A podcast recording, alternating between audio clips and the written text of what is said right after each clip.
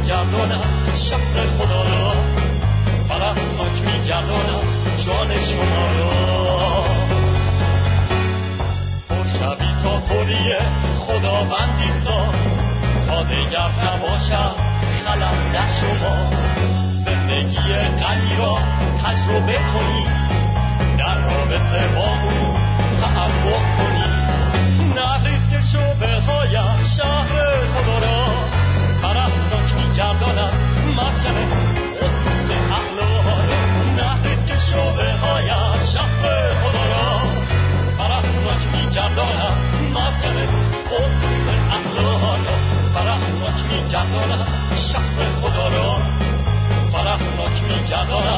جان شما را. در دنیای آینده دریا دگر نیست. آنچه باقی است نهر الهی است. بحر تشنگان این آب رایگان از رخت بدن دائما جاری است. نهری که شبه هایش شهر خدا را. فرحناک میگرداند مسکن را شبه هایش خدا را فرحناک میگرداند. مسکن قدوس اعلا را فرحناک میگرداند. شهر خدا را فرحناک میگرداند. جان شما را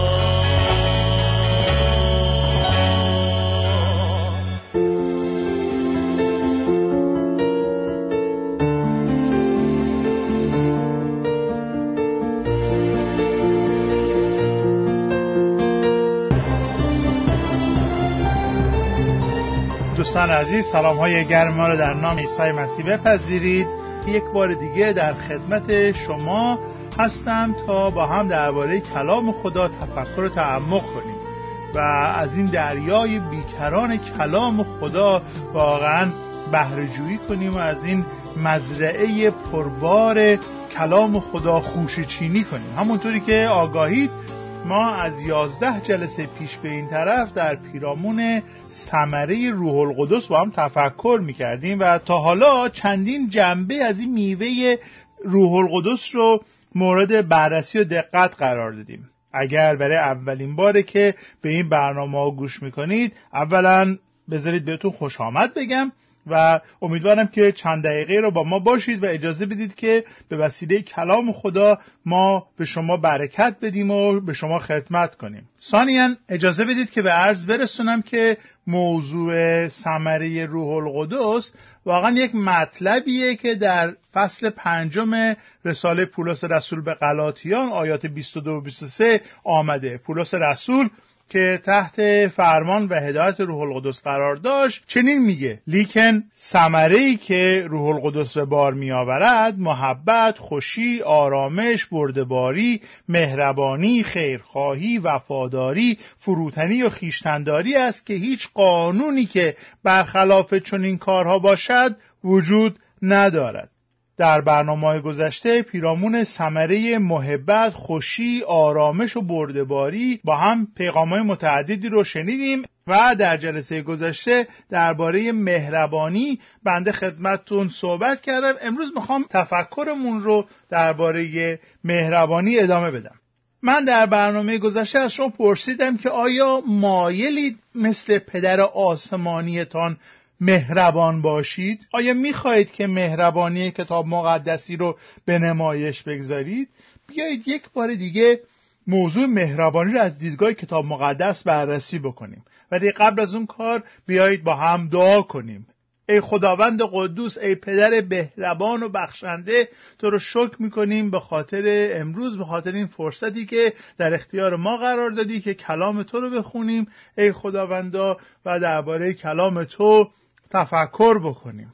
دعا می‌کنیم که اکنون با ما باشی گناهان ما را ببخشی به ما آرامش خودت را عنایت بکنی و مغزهای ما رو قلبهای ما رو برای نفوذ کلام خودت آماده بگردانی. این را می‌خواهیم به لیاقت عیسی مسیح او که مهربانترین مهربان هاست.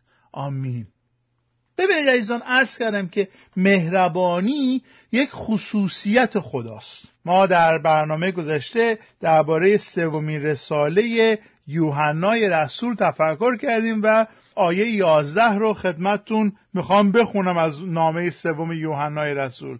میگه ای دوست عزیز نیکویی را دنبال کن نه بدی را. شخص نیکوکار فرزند خداست بدکار هرگز خدا را ندیده است. ببینید عرض کردم و می‌خوام تکرار بکنم که به خاطر مهربانی خدا بود که او با اسرائیل عهد بست. به خاطر مهربانی خدا بود که او سهم خود را در اون عهد به جا آورد هرچند که بنی اسرائیل نافرمانی کردند و اسیان ورزیدند. عرض کردم که خدا حتی زمانی که مردم به او لعنت می‌کردند و فحش می‌دادند و اسیان میورزیدند و نافرمانی می‌کردند او به خاطر محبت خودش به خاطر مهربانی خودش عهد خودش رو نگاه داشت. او عهد رو نگاه داشت حتی زمانی که مردم از او متنفر بودند. همچنین در برنامه گذشته عرض کردم که به خاطر مهربانی خداست که او شکوه و جلال بهشت و عظمت خودش رو ترک کرد و انسان شد.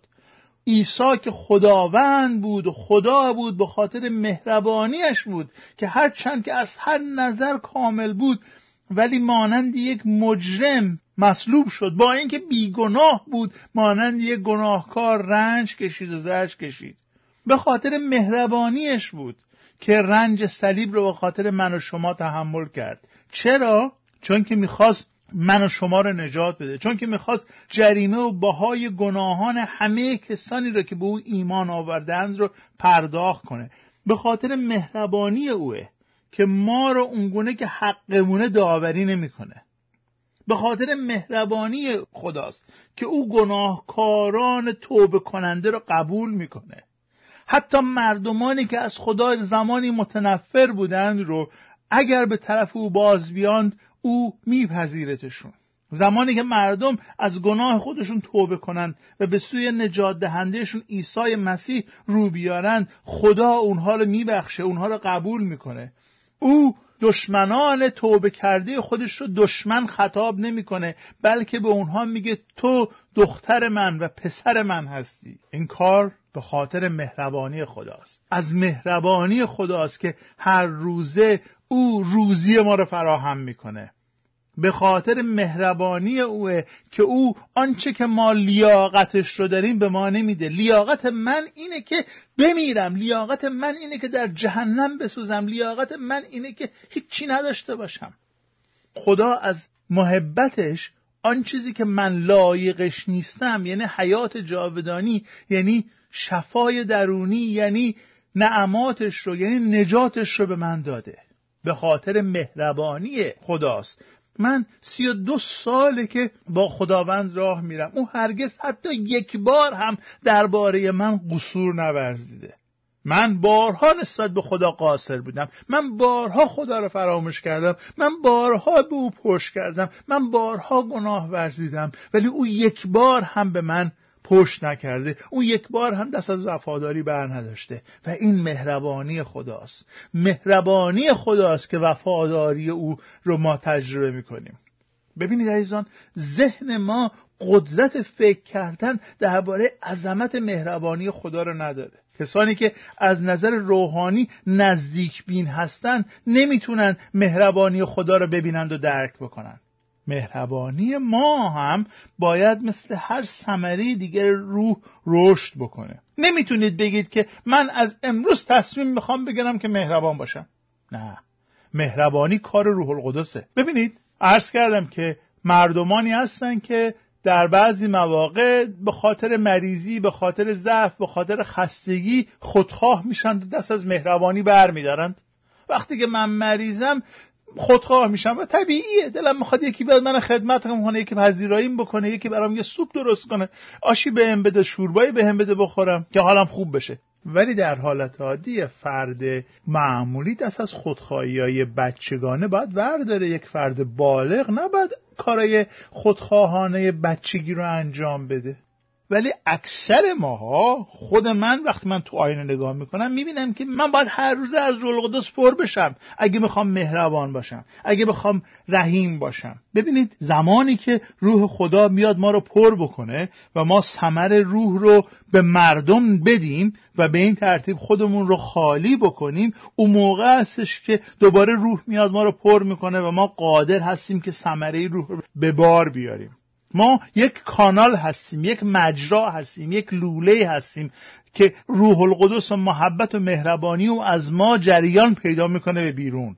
در حقیقت میوه روح زمانی رشد می‌کنه که ما هر روز زندگی خودمون رو مراقب باشیم از اون درخت روح القدس مراقبت کنیم هر روز علفهای حرز خودخواهی رو از زندگی خودمون خارج کنیم. اکنون که درباره زندگی پر از روح تفکر می‌کنیم می‌خوام چند نکته راجع به رشد دادن این میوه مهربانی رو با شما در میون بگذارم. چند تا نکته عملی.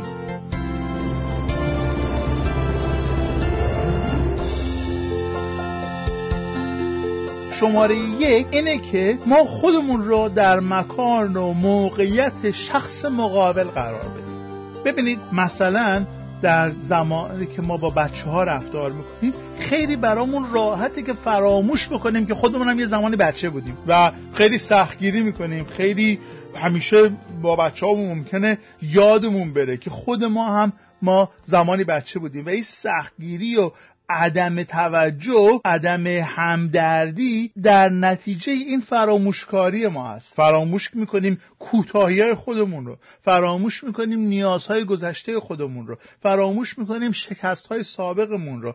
فراموش می‌کنیم ضعف رو. فراموش می‌کنیم که یه روزی ما هم همینقدر بابا ننمون رو اذیت می‌کردیم.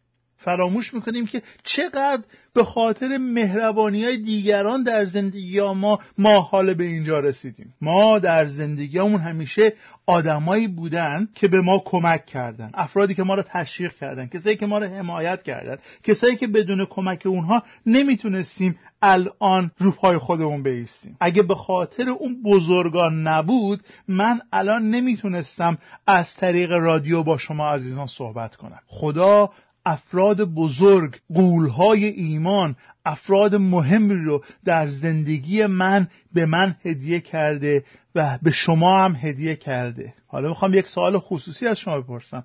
آخرین باری که به یکی از اون بزرگان به اون قولهای زندگی خودتون تماس گرفتید و تشکر کردید کی بود؟ آیا تا این کار کردید؟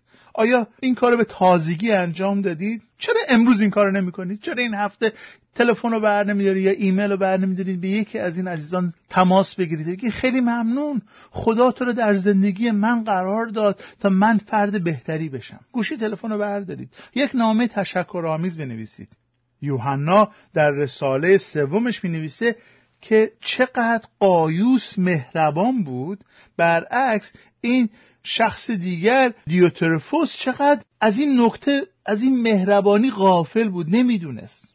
اون مرد فقط خودش رو دوست داشت. بسیار خودخواه بود. اونقدر خودمرکز و خودمحور بود که هیچ کاری به کار دیگران نداشت. نمی‌خواست با دیگران در ارتباط باشه.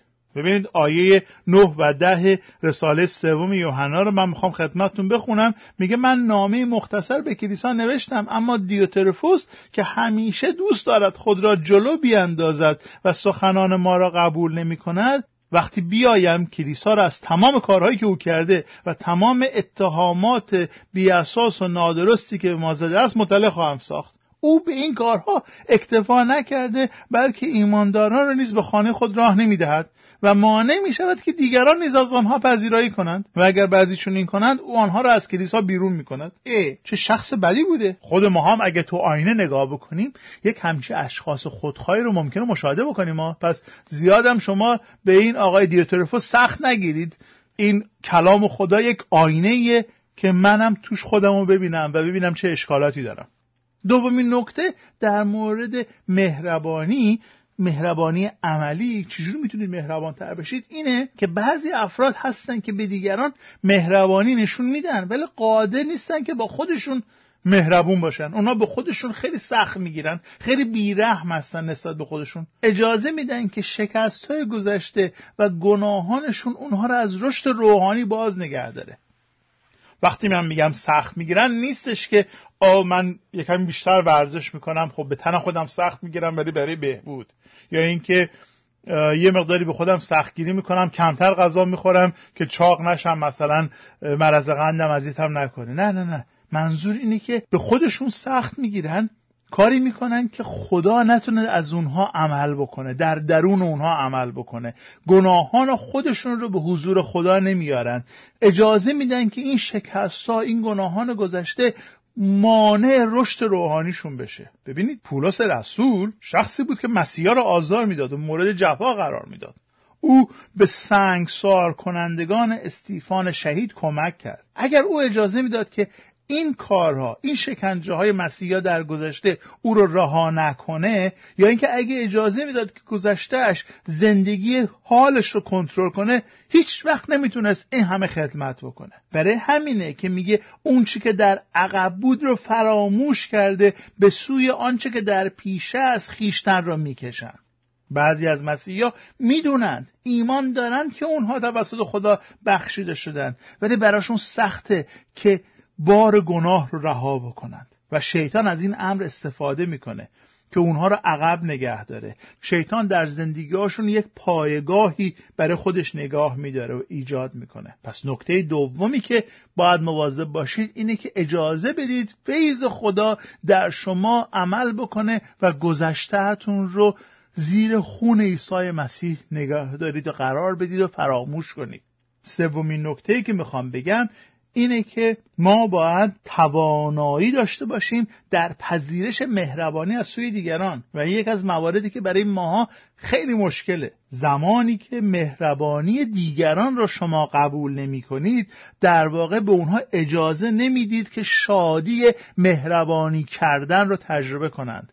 ما ایرانیا خیلی برامون سخته که یکی برامون یه کاری انجام بده. یه چایی بخواد بریزه میگیم نه نه نه نه نریز لطفا دست درد نکنه نه میل ندارم. و اون شخصی که رفته چایی دم کرده و می‌خواد با مهربانی به ما خدمت بکنه ما مانعش میشیم به خاطر تعارف کردن علکی من برام مدت زیادی طول کشید که این درس آخر یاد بگیرم. و چهارمین نکته که می‌خوام در مورد ثمره مهربانی به شما بگم اینه که تا زمانی که اجازه می‌دید که جنگ و جدال خیالی در ذهنتون وجود داشته باشه مهربانی در وجودتون رشد نخواهد کرد. جنگ خیالی زمانیه که اختلاف عقیده کوچیکی ما به یک نفر داریم با همسرمون با دوستمون داریم و اینو در ذهنمون بزرگ می‌کنیم. بدون که جنگی باشه هی تو فکریم که اگه این اینو گفت من این جوابشو میدم.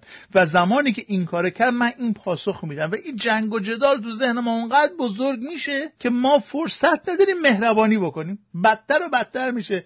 رویمون نسبت به اون شخصی که اصلا هیچ کم از این کارا رو برای ما نکرده. تا زمانی که شعار ما این باشه که قبل از اینکه بدی کسی به من بکنه من باید به او خیلی بدتر بکنم و فرصت بهش ندم که بدی بهم بکنه شما نمی‌تونید به دیگران مهربانی نشون بدید.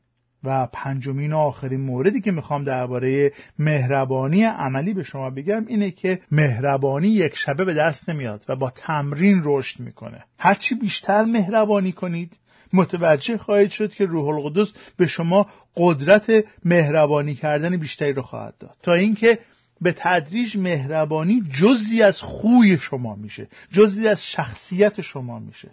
یک قاضی بلند پایه یک حرف خیلی قشنگی زده. میگه من تو این چند سالی که روی کرسی قضاوت نشستم صدها خلافکار و تبهکار جوان و کم سن سال رو دیدم که به اتفاق والدینشون تو دادگاه اومدن. ولی هرگز ندیدم که یکی از این پدر و مادرها دست خودش رو بر شونه اون جوون خطاکار بگذاره یا اینکه او رو در آغوش خود نگه داره آیا جای تعجبیه که اون جوانی که همچین محبت و مهربانی از پدر مادر ندیده حالا یک خطاکار شده؟ قاضی میگه نه قاضی میگه که نگاه کنید توجه بکنید به اون داستان پسر گم شده و اون مهربانی که پدر آسمانی نشان داد. پسر گم شده وقتی که بازگشت پدر او را در آغوش گرفت بهش مهربانی کرد. او رو بوسید. در این دنیایی که پر خودخواهیه در این دنیایی که خودخواهی یک نوع امتیاز به شمار میره در این دنیایی که خودخواهی مثل علف هرز سعی می‌کنه مهربانی ها رو خفه بکنه کتاب مقدس به شما هم عزیزان میگه به من میگه که اونهایی که به عیسی تعلق دارن اونهایی که روزانه با روح خدا پر میشن هر روزه مهربانی رو در زندگی خودشون رشد میدن. آیا شما این گونه هستید؟ دعای من اینه که پاسخ شما مثبت باشه. دعای من اینه که از امروز سعی کنید اون کارهایی که عرض کردم نکات عملی که بهتون گفتم رو در زندگیتون به کار ببرید. یک بار دیگه می‌خوام این پنج تا نکته رو خدمتتون بگم. گام اول اینه که بیش از هر چیز سعی کنیم خودمون رو در مکان و موقعیت اون شخص مقابل قرار بدیم و عملمون یا سخنمون آنگونه باشه که با موقعیت عاطفی و ذهنی طرف مقابل همسویی و مطابقت داشته باشه. دوم اینکه سعی کنیم با خودمون مهربان باشیم. و خودمون رو مورد محبت قرار بدیم. کسایی که خودشون رو دوست ندارن نمی‌تونن دیگران رو دوست داشته باشن. بعضی ایماندارا هستن که به دیگران مهربانی نشون میدن ولی قادر نیستن که با خودشون مهربان باشن. و نتیجه میشه که اون مهربانی که به دیگران نشون میدن تصنعی ظاهری حقیقی نیست. سومین نکته این است که باید توانایی پذیرش مهربانی و محبت رو در خودمون رشد بدیم. چهارم اینکه مهربانی در محیط جنگ و جدال ذهنی رشد نمی‌کنه و بالاخره مهربانی به وسیله تمرین و دقت و ممارست که رشد می‌کنه. دوست گرامی امید و دعای من اینه که تو عزیز هر روزه با قوت روح القدس ثمره مهربانی رو بیشتر و بیشتر در خودت رشد بدی و تا برنامه آینده شما را به رحمتهای خدای مهربان می سپارم. آمین.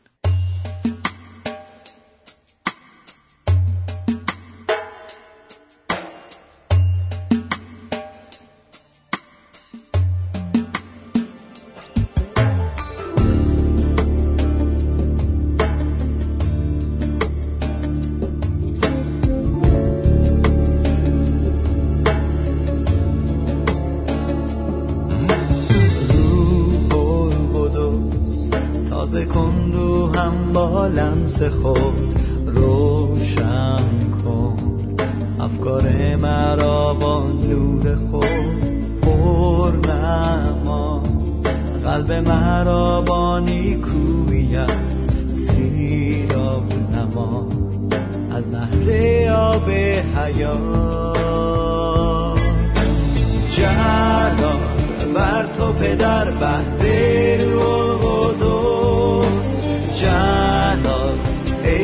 را به بند روح پاکت چرا بر تو پدر بند روح قدوس جلال بر تو جلال بر تو پدر